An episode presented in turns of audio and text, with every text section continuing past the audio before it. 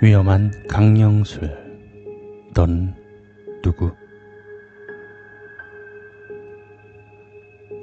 이번에 소개해드릴 내용은 사실 강령술이라고 표현하기는 좀 힘들고요. 강령술보다도 더 위험한 자기 자신의 정체성과 정신세계 자체를 붕괴시킬 수 있는 위험 요소가 있습니다. 주의하시기 바랍니다. 하는 방법은 굉장히 간단합니다. 거울 앞에 똑바로 서서 자기 자신을 똑바로 쳐다봅니다.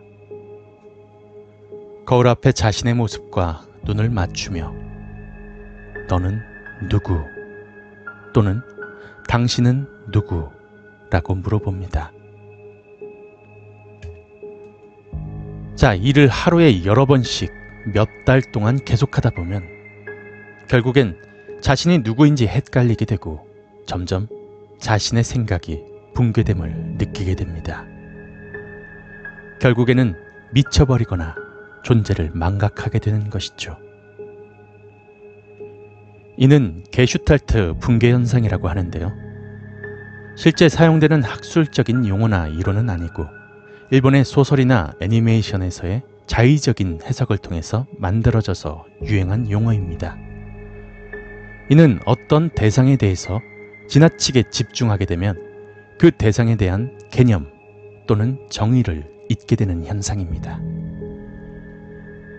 정리된 구조, 즉 독일어로 이루어진 게슈탈트라는 단어, 정리된 구조에서 구성이 분리되어서 각각의 부분만을 인식하는 현상이라고 하죠. 쉽게 말해서 책을 읽거나 글을 쓰다가 이런 적이 있을 겁니다. 한 글자를 계속 주시하다 보면 어느 순간 이 맞춤법이 이게 맞나? 이게 왜 이런 글자지? 싶거나 또는 글씨 자체가 굉장히 생소하게 느껴지는 그런 현상을 경험해 본 적이 있을 겁니다. 이와 같은 맥락으로 거울 속에 비친 자신을 보면서 너는 누구냐고 계속 반복하다 보면 처음엔 뇌가 거울에 비친 자기의 모습이라고 인식을 하지만 점점 저 모습이 내 모습인가? 내가 아닌 다른 누군가가 아닐까? 라고 생각하게 되며 결국 자기 자신의 모습을 보아도 다른 사람으로 인식하게 되는 것이죠. 그래서 자아를 잊어버리게 되는 겁니다. 자, 이는 거울을 여러 개를 두고 하면 효과가 더욱 빨라져서 몇 주 만에 자신의 정체성을 잊어버릴 수도 있다고 하네요. 자, 이 문제의 현상을 정의할 수 있는 심리학적인 용어로는 의미 과포화라고 합니다.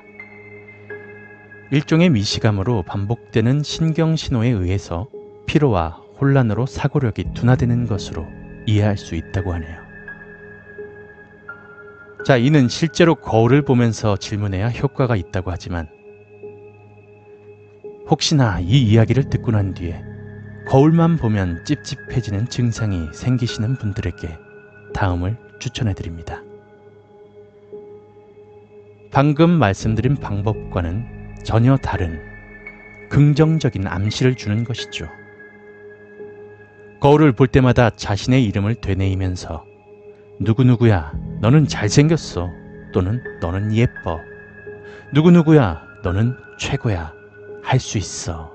등의 멘트를 반복하다 보면 반대로 자존감과 자신감이 생기게 되고 생활하는 데 있어서 긍정적인 효과를 얻게 되는 것입니다. 거울과 마주한 또 다른 나. 자기 자신에게 저주를 거시겠습니까? 아니면 축복을 주시겠습니까?